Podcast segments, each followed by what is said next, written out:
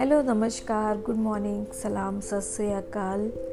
कैसे हैं आप सब लोग? सुबह सुबह ये सब बोल के बहुत अच्छा लगता है ग्रीटिंग देना। So a big good morning for you guys and I hope आपका दिन अच्छा हो।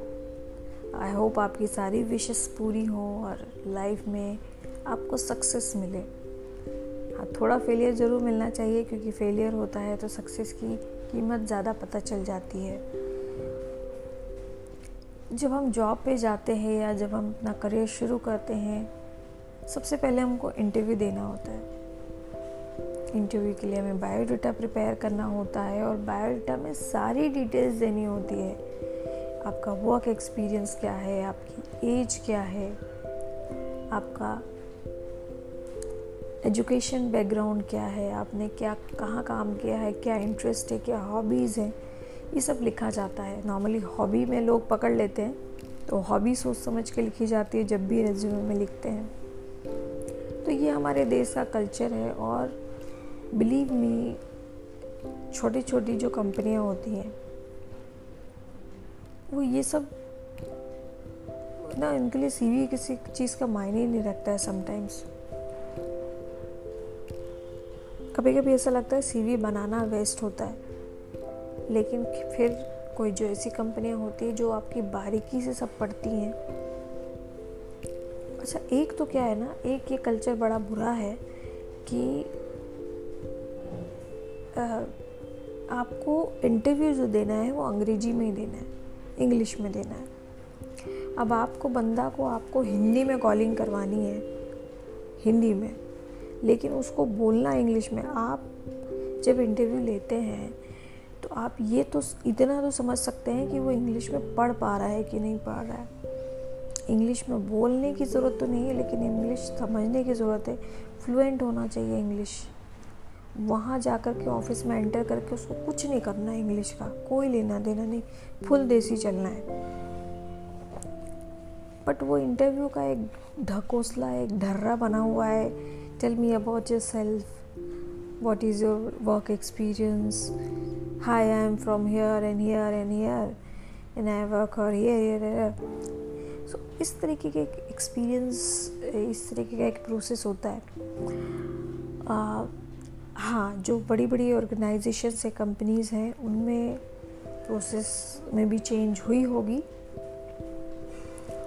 और उम्मीद है कि अब अब बच्चे काफ़ी प्रिपेयर होते हैं पहले से। पहले तो आधे लोगों को इंग्लिश का ही प्रॉब्लम होता था, वो इंटरव्यू में डर जाते थे कि यार क्या पूछ लेंगे, हम तो हिंदी मीडियम से बिलोंग करते हैं। बट नाउ आजकल का हर बच्चा इंग्लिश में ही पढ़ता है मोस्टली लेकिन अभी भी देश में ऐसा बहुत सारा हमारा परसेंटेज है जो कि हिंदी में ही पढ़ता है और उसमें कोई बुराई नहीं है। चाइना अपनी लैंग्वेज पे गर्व करता है। वहाँ पे किसी को अगर इंग्लिश नहीं आती है तो उसके लिए उनको ना सिर्फ़ चाइना जापान कोरिया यहाँ पे बहुत हम, हमारे यहाँ पे बहुत सारे बोर्ड में इंग्लिश में लिखे रहते हैं। एक उसका रीज़न ये भी होता है कि हमारा देश जो है वो बहुत सारी भाषाओं का देश है। अगर तमिलियन है तो उनको हिंदी नहीं पढ़ने में आएगी। अगर हम तमिल में जाएँगे हैदराबाद या कहीं बेंगलोर, वहाँ पे अगर उनकी लैंग्वेज में लिखा होगा, गुवाहाटी, गुजरात तो हम नहीं पढ़ पाएँगे। तो हमारे लिए इसीलिए इंग्लिश में लिखा होना ज़रूरी होता है। टूरिस्ट आते हैं, उनके लिए इंग्लिश में लिखा होता है, ज़रूरी होता है। बट आप अगर कोरियन जापानीज़ आप वीडियो सुन के देखेंगे तो market most of the market में वो उनकी लैंग्वेज में कुछ कुछ कुछ लिखा रहता है। और वो उसके लिए बिल्कुल शेमफुल नहीं होते कि अच्छा उनको इंग्लिश नहीं आती है। हमारे यहाँ तो भाई साहब, मैं इस, हमारे यहाँ जो दौर एक बार चला ना, ये हिंदी को समझने का, हिंदी बोलने वाले की कीमत का, वो हमको, हो सकता है बहुत सारे लोगों, लेकिन मुझे ऐसा लगता है कि कपिल शर्मा ने शुरू किया। जब उसने बड़े बड़े सेलिब्रिटीज़ को बुलाया और कहा कि एक्सेप्ट कि मुझे नहीं आती इंग्लिश मैं इंग्लिश में फुद्दू हूँ, लेकिन मैं हिंदी में एक्सपर्ट हूँ। मैं कॉमेडी कर सकता हूँ। मेरी स्किल्स हैं ये, कि मैं इंग्लिश ना बोलते हुए भी कॉमेडी कर सकता हूँ। और कपिल शर्मा ने कहा था कि क्यों हिंदी, जब हम आईवीआर में होते हैं तो क्यों इंग्लिश के लिए एक दबाएँ और हिंदी के लिए दो दबाएँ? क्यों हिंदी के लिए दो ना, एक क्यों ना दबाएँ? इस तरीके की बहुत सारी बातें हैं और आज मेरा बात करने का आपसे मकसद इंटरव्यूज़ पे ज्ञान देना बिल्कुल भी नहीं है, लेकिन एक मज़ेदार खबर मैंने सुनी तो मैंने सोचा क्यों ना आपके साथ में शेयर करूँ। खबर है आयरलैंड की। तो वहाँ पे रहने वाली एक, वो लेडी थी जिनका नाम था जेनिस वॉल्स अब ये महिला डिलीवरी ड्राइवर की पोस्ट के लिए एक कंपनी में इंटरव्यू देने गई। अब इंटरव्यू में उनसे उनकी उम्र पूछ ली गई। अब उम्र पूछने पर मैडम ने कंपनी के ऊपर मुकदमा दायर कर दिया। महिला ने, यानी कि जेनिस ने, आरोप लगाया कि उनकी उम्र के आधार पर चयन प्रक्रिया में उनके साथ भेदभाव हुआ है।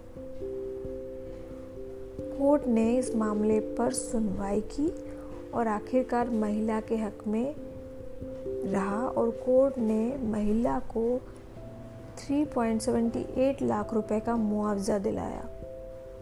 और ये ये देखिए आप, ये आयरलैंड यानी कि डबलिन उनकी जो सिटी थी वहाँ हुआ है ये हर जगह भेदभाव होता है।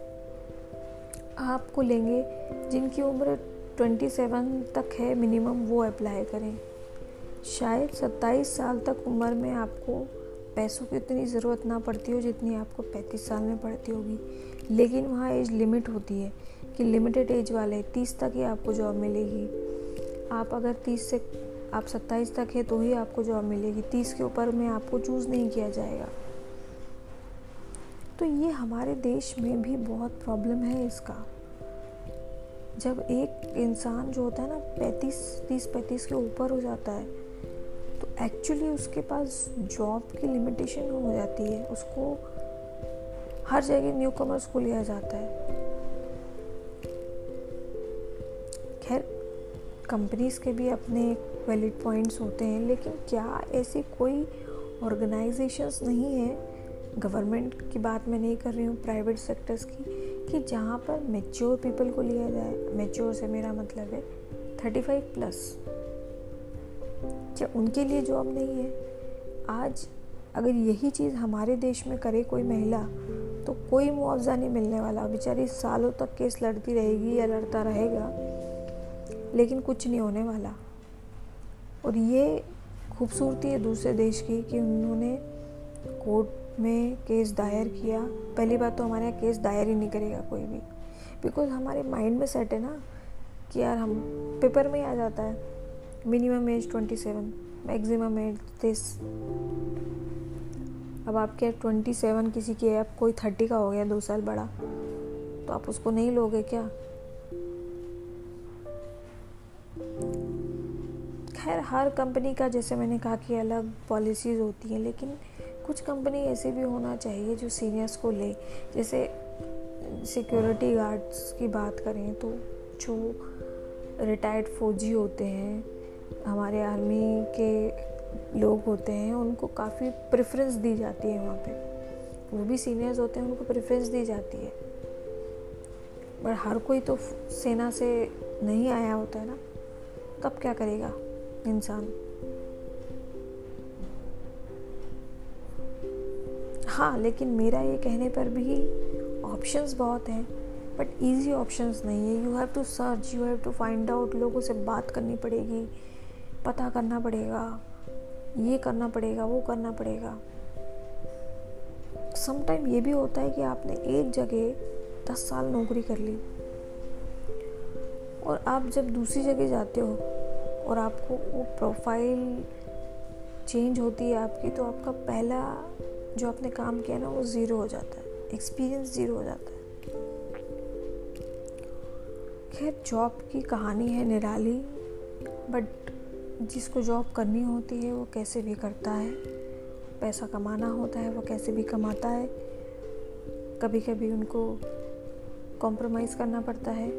कॉम्प्रोमाइज़ से मतलब है, कम सैलरी में कॉम्प्रोमाइज़ करना पड़ता है।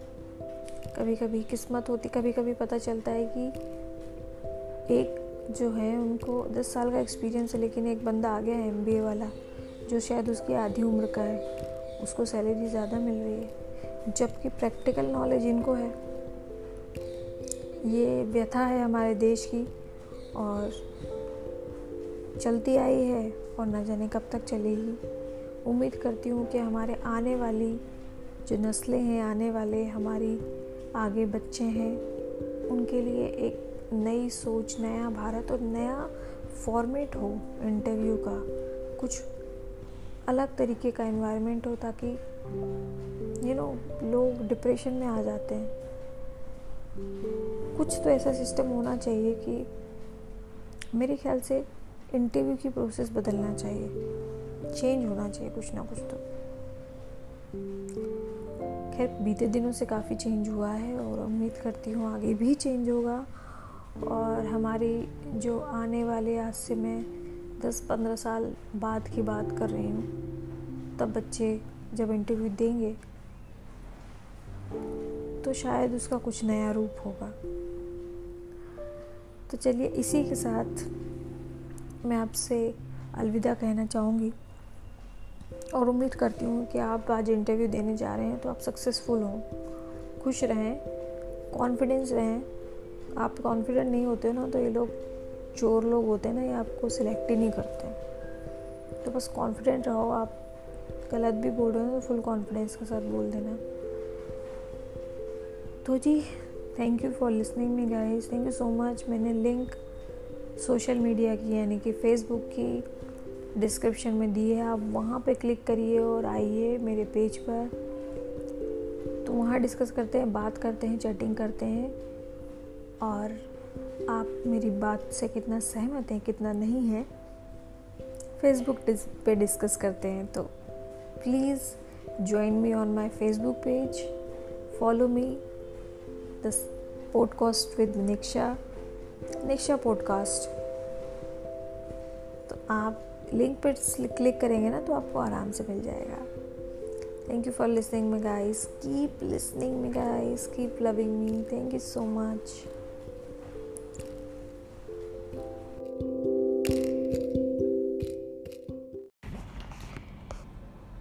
a man of the whole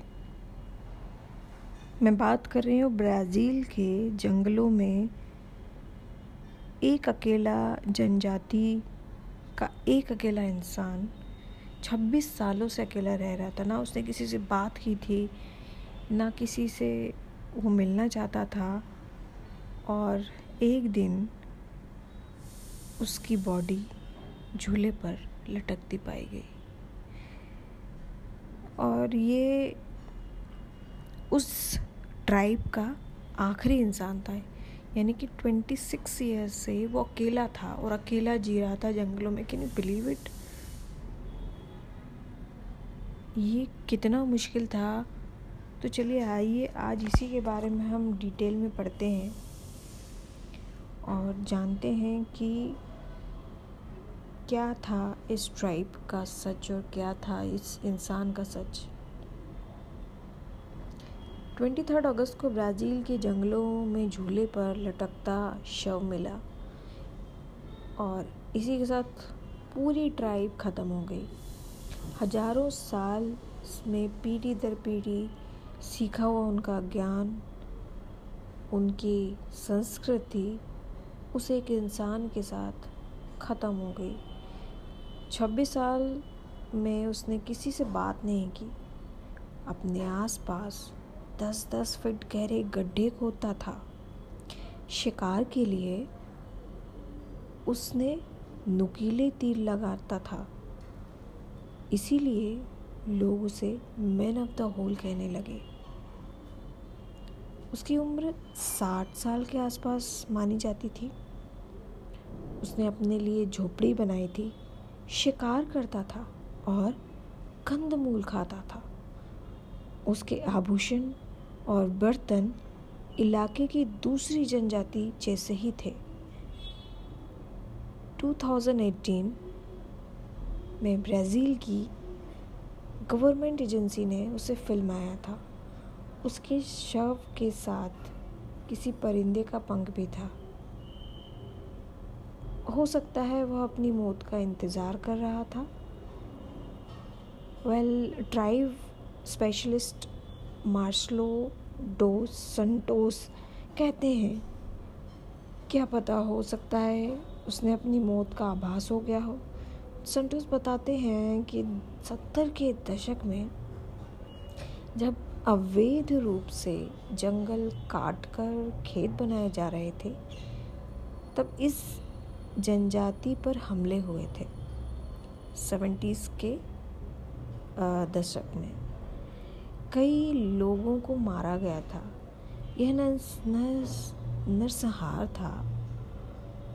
nineties के दशक में ज़मीन पर कब्ज़ा करने की कोशिश कर रहे किसानों ने उन्हें जहर दे दिया था। 1995 में इन जनजातियों के छह व्यक्तियों को गोली मारी गई थी। इसके बाद से मैन ऑफ़ द होल अकेला बचा था। 1996 के संटोस की टीम ने पहली बार उससे बात करने की कोशिश की। 1996 में आप लोग में से बहुत लोग पैदा भी नहीं होंगे उस समय। उसे मक्के और तीर दिए, लेकिन वो आक्रामक हो जाता था। उसे लगता था कि कहीं उसे भी मारने तो नहीं आए हैं। बाद में उसके इलाके को 2025 तक के लिए संरक्षित कर दिया गया, जहाँ किसी बाहरी के प्रवेश की इजाज़त नहीं थी। ब्राज़ील की जनजातियों का संरक्षण करने वाली एजेंसी फुनाई के अनुसार इन वर्षा वनों में 114 ट्राइब्स हैं, लेकिन उनमें से सिर्फ़ 28 की मौजूदगी ही पॉसिबल है। ब्राज़ील के बेसिकली जहाँ रेन होती रेन फॉरेस्ट और भी ट्राइब्स ख़त्म होने की कगार में हैं। खतरे में कई और जनजातियाँ हैं। बहुत सारी ट्राइब्स हैं जो खतरे में हैं, और आपको पता है, आप सोचते हो इनको संरक्षित क्यों करते हैं? आपने इंडिया के आसपास एक ट्राइब देखी होगी, जिसके वीडियोस भी हैं रेयर ट्राइब है वो। वो अपने आसपास किसी को भटकने नहीं देती है। वो कहीं ना कहीं ऐसी ट्राइब्स अगर होती हैं तो वो किसी को भी आने नहीं देती हैं आसपास। इट मीन्स अगर और वो आउटर एरिया में होती हैं तो कहीं ना कहीं ये हमारी सुरक्षा भी करती हैं ट्राइब्स इनडायरेक्टली भी। क्योंकि वो खुद को प्रोटेक्ट करने के लिए उनके आसपास जो भी आता है, वो उनको मारते हैं। सीधे तीर कमान चला देते हैं। और ऐसा ही इंसिडेंट दो साल पहले भी हुआ है। एक लड़का तीन बार गया उस ट्राइब में। मैं उस ट्राइब का भी फुल डिटेल एक आपके साथ में पॉडकास्ट शेयर करूँगी। और जनजाति में अपना कल्चर होता है, अपने रूल्स होते हैं, क्या पहनते हैं, क्या खाते हैं। कुछ लोग ऑरेंज कलर में पूरा अपना मिट्टी से अपने आप को रंग लेते हैं। तो बहुत बहुत सारे ऐसे इनके कल्चर होते हैं जो हमने कभी नहीं देखे हैं। और इसी कल्चर को संरक्षित करते हैं ट्राइब संरक्षण वाले लोग लोग जो इनकी कोशिश करते हैं कि सुरक्षा करें और इनके आसपास किसी को ना आने दें। बिकॉज़ वो किसी को हार्म नहीं कर रहे हैं, वो अपने एरिया में रह रहे हैं, सुरक्षित हैं, वो कहीं और जाके किसी को नहीं मार रहे हैं। उन्होंने अपने लिए एक सीमा तय कर ली है कि हम इस सीमा में हैं। आप इस सीमा में मत आइए, हमारे घर में मत घुसिए। तो उनकी लड़ाई बस इतनी सी है। तो हमें भी उनकी इतनी प्रिवेसी को बनाए रखना चाहिए। बट कुछ लोग हैं ना, उल्टे दिमाग के जो पहुँच जाते हैं। और आखिरकार इस ट्राइब को ब्राज़ील की ख़त्म कर दिया उन्होंने। तो चलिए इसी के साथ मैं अलविदा कहना चाहूँगी और साथ में प्रॉमिस करती हूँ फिर मिलूँगी और अब हम इंटेलिजेंट टॉक से करेंगे। कुछ ऐसे रेयर टॉपिक पर डिस्कस करेंगे जो कि नॉर्मल लोगों ने कम सुनी होगी और नॉलेजेबल है, आप सुनेंगे, पढ़ेंगे तो आपको इन्फॉर्मेशन मिलेगी। वैल्यूबल इन्फॉर्मेशन होगी। आई होप कि आप मेरा फेसबुक का पॉडकास्ट पेज निक्षा पॉडकास्ट को फॉलो कर लेंगे। उस पर भी लिंक होती है आप हम उस पर चैट कर सकते हैं, बात कर सकते हैं। लिंक डिस्क्रिप्शन बायो में है, आप उसमें से देख सकते हैं और क्लिक करके मेरे फेसबुक अकाउंट पे पहुँच सकते हैं। Thank you for listening me I hope आपको ये सेगमेंट अच्छा लगा होगा इन्फॉर्मेटिव होगा। प्लीज़ मुझे फेसबुक पे कमेंट ज़रूर ज़रूर करिए मैसेज ज़रूर करिए। और बताएँ कि आपको सेगमेंट कैसा लगा और किस तरीके के वो सेगमेंट आप मेरे पॉडकास्ट पे सुनना चाहेंगे। Thank you so much keep listening keep loving thank you so much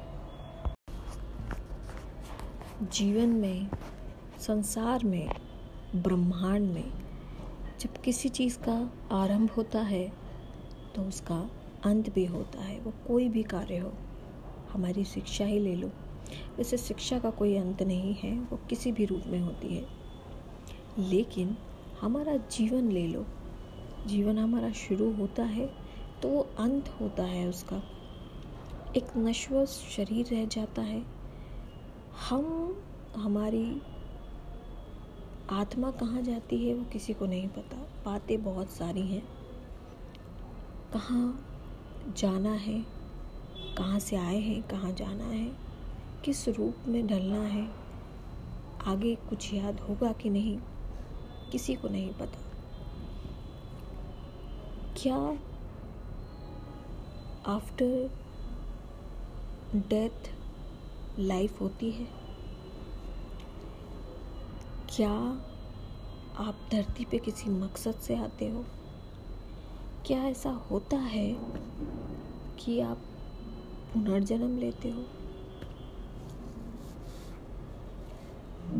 वैसे साइंटिफिकली डॉक्टर्स इस बात को बिलीव नहीं करते हैं। पर बहुत सारे लोग इस बात को बिलीव करते हैं।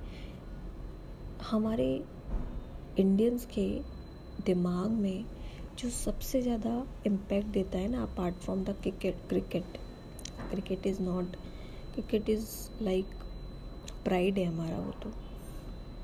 बट सबसे ज़्यादा जो इफ़ेक्ट देता है हमारे को होता है एंटरटेनमेंट इंडस्ट्री की फ़िल्म हो गए या टीवी सीरियल्स हो गए. टीवी सीरियल को तो अपार्ट छोड़ देते हैं. फ़िल्मों की बात करते हैं कि बहुत सारी मूवी ऐसी करण अर्जुन को ले लो, मगधीरा को ले लो। ये मूवीज़ ऐसी हैं जिसमें पुनर्जन्म की बातें बताई गई हैं और भी बहुत सारी मूवीज़ हैं। जब हम देखते हैं और अक्सर ये मूवी ना हिट होती हैं तो कहीं ना कहीं एक बिलीफ सिस्टम है, या बिलीफ सिस्टम डेवलप किया जा रहा है। और मूवी को भी अगर मैं साइड में रख दूँ तो मैंने रिसेंटली कुछ वीडियोस देखे हैं, जिसमें एक छोटी सी बच्ची if I am not wrong वो राजस्थान की है, दो साल की बच्ची है, जिसका family background lower middle class है, जहाँ कोई इंग्लिश में बात नहीं करता है and that girl is talking in English fluently बात कर रही है अंग्रेज़ी में फ्लुएंटली अंग्रेज़ी में बात कर रही है और बोल रही है कि मेरा घर अमेरिका के किसी शहर में है। और अपने बारे में डिटेल बता रही है। ऐसे ही एक राजस्थान का बच्चा है, जो अपने गाँव के, जिस गाँव में भी जन्म लिया, उस गाँव के कुछ किलोमीटर के बाद ही वो अपना घर बता रहा है। और वो बता रहा है कि मैं कैसे अपना जीवन उस समय मैंने त्यागा था। मेरे पिताजी कौन है? मेरे भाई कौन है? मेरे चाचा कौन है? एंड दस ग्यारह साल का बच्चा है वो।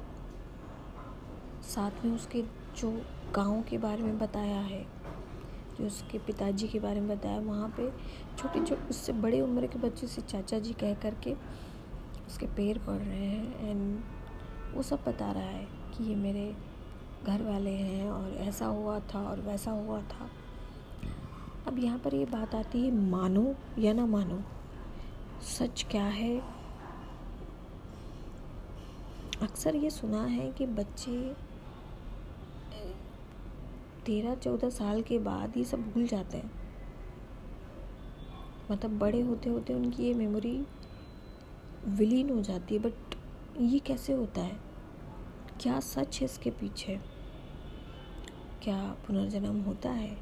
क्या हमने अपने किसी को खोया है? क्या वो हमें वापस किसी दूसरे रूप में मिलेगा? क्या वो हमें याद रखेगा? बहुत सारे क्वेश्चंस हैं, जिनके आंसर होते हैं बट सेटिस्फाइड नहीं होते हैं। आप इसे विश्वास कहें, अंधविश्वास कहें, या झूठ कहें? ये आपके ऊपर है। फ़िल्में बनती हैं पूरा ट्रस्ट के साथ। रिसेंटली दो तीन वीडियोस हम लोगों ने देखे। आप यूट्यूब पे सर्च कर सकते हैं। आपको किसी भी गूगल पे सर्च कर सकते हैं। आपको वो मिलेंगे पुनर्जन्म के वीडियोस अब इस पे ट्रस्ट करना या ना करना, ये व्यक्तिगत विचारधारा है। बट सच्चाई ये भी है कि बच्चे बड़े बड़े होते होते वो सब भूल जाते हैं। आ, या उनको ये एहसास हो जाता है कि ओके अब इसके आगे क्या? क्योंकि पुराने परिवार के साथ तो जीवन नहीं चल सकता। जब वो स्कूल में फ्रेंड्स के साथ मिलता है जब उसके नए रिश्ते बनते हैं तो शायद उसकी यादें मिट जाती हैं। कह पाना बहुत मुश्किल है। बट ये होता है। अक्सर बच्चों के साथ ये देखा गया है कि बड़े बड़े होते होते उनको, उनकी यादें मिट जाती हैं, भूल जाते हैं वो। मेरे साथ भी यही हुआ था। मेरे बचपन में मेरी माता जी कहती हैं कि मैं अपनी दादी की तरह बातें किया करती थी। लोग कहते थे कि शायद मैं अपनी दादी का रूप हूँ। बट अब मुझे नहीं लगता कुछ भी। मुझे कुछ याद भी नहीं है कैसा हुआ था। मानो या ना मानो, कितना सच, कितना झूठ, क्या है कोई नहीं बता सकता। शायद कुछ पल के लिए आपको एहसास दिलाने वाली, दिलाया जाता हो कि हम हैं, हम थे, हम रहेंगे। अलग अलग रूप में अलग अलग उम्र में अलग अलग जीवन में। कभी ना कभी आपस में एक दूसरे से टकराते रहेंगे। कभी याद बन के कभी अनजान बन के तो याद, अनजान, सच, झूठ के इस कश्मकश को मैं आपके ऊपर छोड़ती हूँ और फिर मिलती हूँ ऐसे ही किसी दूसरे सेगमेंट के साथ।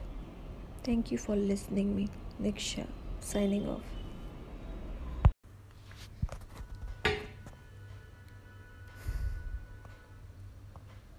दोस्तों,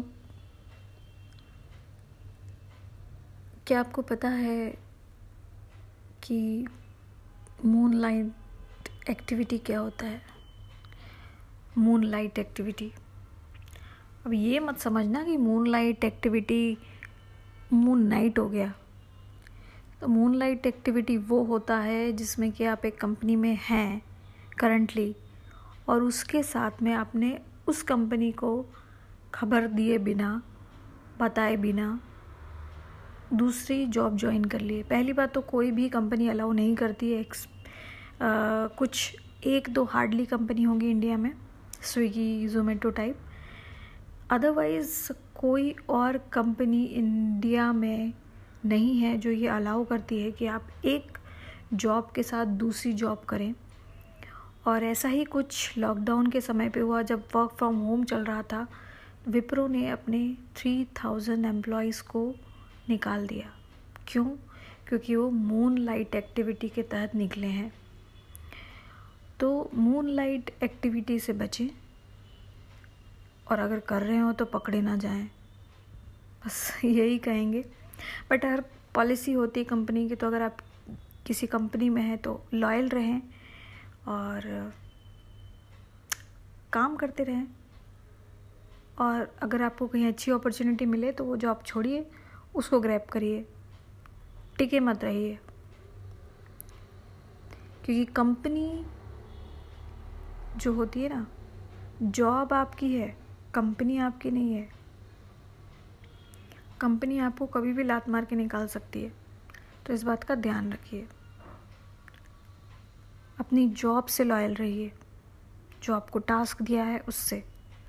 लेकिन जब आपको कहीं नई अपॉर्चुनिटी मिलती है और उस अपॉर्चुनिटी में आपको लगता है कि आपकी लाइफ आपका करियर ग्रोथ करेगा तो गो फॉर इट हर इंसान को ग्रोथ की ज़रूरत होती है और छोड़िए पुराना और नया देखिए, क्योंकि आप अगर एक ही कंपनी में छः से दस दस साल टिके रहेंगे तो ना ग्रोथ होगी और ना ही आप का जो क्योंकि एक लिमिट के बाद आपको मालूम है ना कि यही करना है कंपनी में। मेरे वर्क प्रोफ़ाइल यही है तो अब मैं इसके आगे क्या करूँ? या आप प्रमोशन लेंगे तो भी आपको मालूम है कि व्हाट इज़ दिस आप नई कंपनी में जाएँगे, नए लोगों से मिलेंगे, नई आपको प्रोजेक्ट्स मिलेंगे, नई बातें होंगी। और आपका एक्सपोजर होगा। तो this is for newcomers क्योंकि जो एक्सपीरियंस लोग हैं वो तो ये बहुत अच्छे से जानते हैं। और नहीं जानते हैं तो जान लिया आपने। तो don't do moonlight okay फिर मिलते हैं दोस्तों।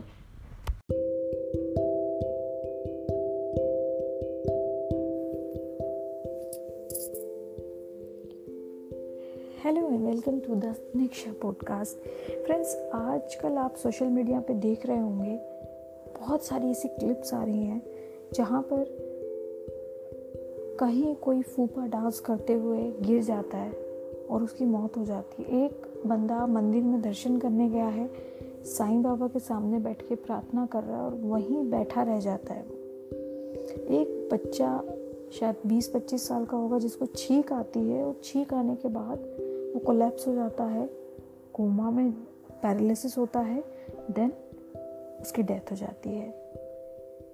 कहीं कोई एक दुल्हन हार चढ़ाते हुए स्टेज पे जाती है और उसकी डेथ हो जाती है, कोई जिम कर रहा होता है, कोई वॉक कर रहा होता है।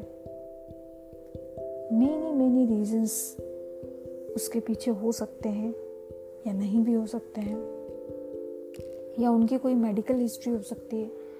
बड़ा ही एक अजीब सा ये क्लिप्स जो है वो हमें देखने को मिल रही हैं। भाई हट्टा कट्टा इंसान है, जिम जाता है। फॉर एग्ज़ाम्पल एक हम अभी रिसेंटली एक मॉडल है, उनकी डेथ हुई। Forty two years old Siddharth Shukla forty years old भाभी जी घर पर रहे कॉमेडियन जो थे, वो ही वॉज़ ऑल्सो डूइंग जिम एक क्लिप आया था जिसमें अभी दो दिन पहले का ही क्लिप है।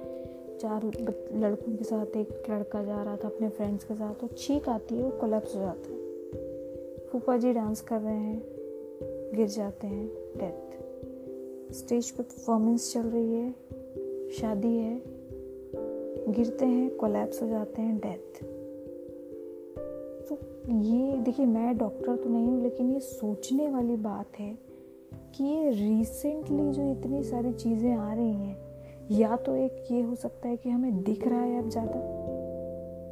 क्योंकि सोशल मीडिया है, हमारे पास हर कोई वीडियो बनाता है। मोबाइल का कैमरा लोगों का, ऐसे फ़ंक्शंस में स्पेशली ऑन रहता है। सीसीटीवी फुट सीसीटीवी जो होते हैं, वो हर एक ऑफ़िस प्रमाइसिस में जिम में लगे होते हैं। गलियों में लगे होते हैं, घरों के सामने लगे होते हैं। तो ऐसी क्लिप्स हमको मिलती रहती हैं, दिखती रहती हैं। लेकिन क्या आपको नहीं लगता कि आजकल ये इंसिडेंट्स ये ये इस तरीके से जो हर हेल्दी लोगों के साथ ये हो रहा है, ये कुछ सोचने वाली बात है?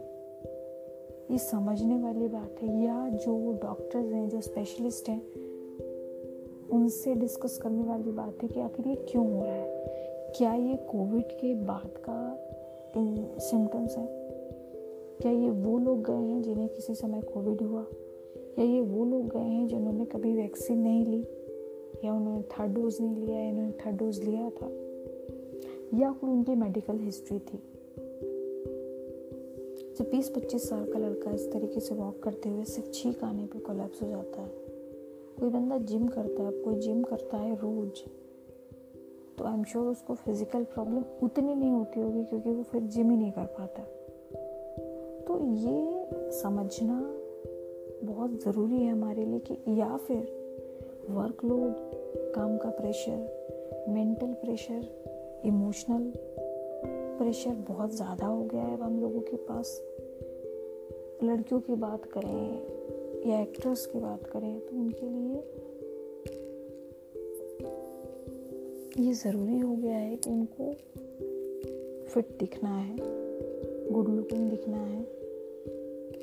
हैंडसम दिखना है या ब्यूटीफुल दिखना है तो वो जिम में जाते हैं और प्रैक्टिस करते हैं। बहुत सारे प्रोटीन पाउडर खाते हैं, कई तरह की डाइट्स करते हैं। एक समझ में आता है कि हो सकता है उनका एक प्रेशर हो, लेकिन प्रेशर तो हर एक फ़ील्ड में होता है।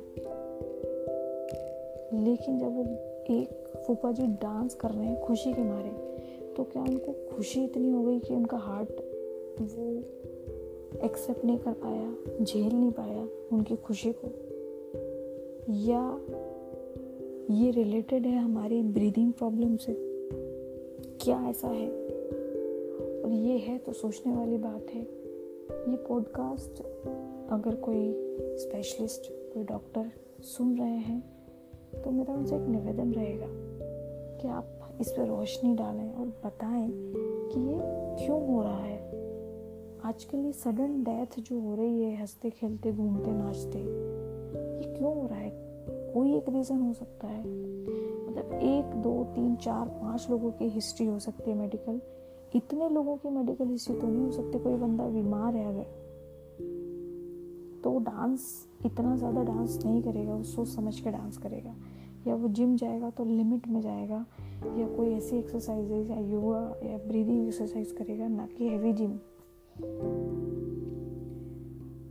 तो क्या इसका कोविड से कोई रिलेशन है? आफ्टर कोविड कोई प्रॉब्लम है तो मैं इस पॉडकास्ट के ज़रिए उन सभी स्पेशलिस्ट सभी डॉक्टर्स से एक इल्तजा करती हूँ, एक रिक्वेस्ट करती हूँ कि आप इस चीज़ के जानकार हो सकते हैं या होंगे, या आपको इस चीज़ की समझ होगी। तो प्लीज़ इस पर रोशनी डालें। हमें बताएँ, हमसे शेयर करें, ताकि लोगों को अगर कोई प्रिकॉशन इसके लिए लेनी हो, कोई एक्सरसाइज कोई योगा कोई स्ट्रेच कोई भी एनीथिंग कोई फ़ूड में चेंजेस करने हैं तो ये करें। जैसे कि वैक्सीन आई कोरोना के बाद सो वो हम सभी ने ली और बहुत लोगों की जान बची। तो ये अभी इस समय जानना ज़रूरी है कि ऐसा क्यों हो रहा है। सो so, मेरी आप सबसे रिक्वेस्ट है इसको प्लीज़ बताएँ। अगर आप कोई वीडियो पोस्ट करते हैं तो कृपया करके मेरा फेसबुक अकाउंट है जो मैं मेरे बायो में लिंक है आप उस पर भी उसको पोस्ट कर सकते हैं ताकि मैं शेयर कर सकूँ। हम ज़्यादा से ज़्यादा लोगों को अवेयर करें कि ये स्थिति क्यों बन रही है या ये किस, कोई उनकी ही मेडिकल हिस्ट्री हो सकती है या इस किसी पर्टिकुलर मेडिकल हिस्ट्री वाले लोग को ये फेस करना होगा। तो आज का पॉडकास्ट मैं उन सभी, मेरी अपील है स्पेशलिस्ट हमारे डॉक्टर्स से कि प्लीज़ इस पर थोड़ी रोशनी डालें, हमें गाइडेंस दें ताकि आगे इस तरीके की जो डेथ होती है, जो देख के बहुत ही एकदम शॉक हो जाते हैं। कैसे हो रहा है ये? छींक से कोई इंसान कैसे मर सकता है? डांस करते हुए कोई कैसे जा सकता है? और ये डांस करने वाले तो मेरे ख्याल से हमको रिसेंटली बहुत वीडियोज़ हैं, जिसमें ऐसा हुआ है। तो प्लीज़ हमें बताइए। और आज का पॉडकास्ट बस इतना ही। अगले पॉडकास्ट को लेके मैं बहुत ज़रूर और जल्दी आऊँगी।